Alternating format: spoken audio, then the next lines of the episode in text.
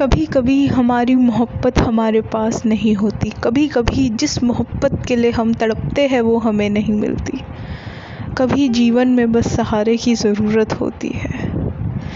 देखते हैं कैसे दो टूटे लोग बने एक दूसरे का सहारा, और फिर बन के रह गए एक दूसरे की याद। जानिए राहुल और संजना की कहानी मेरे साथ। आपके अपने शो यादों की बारात में।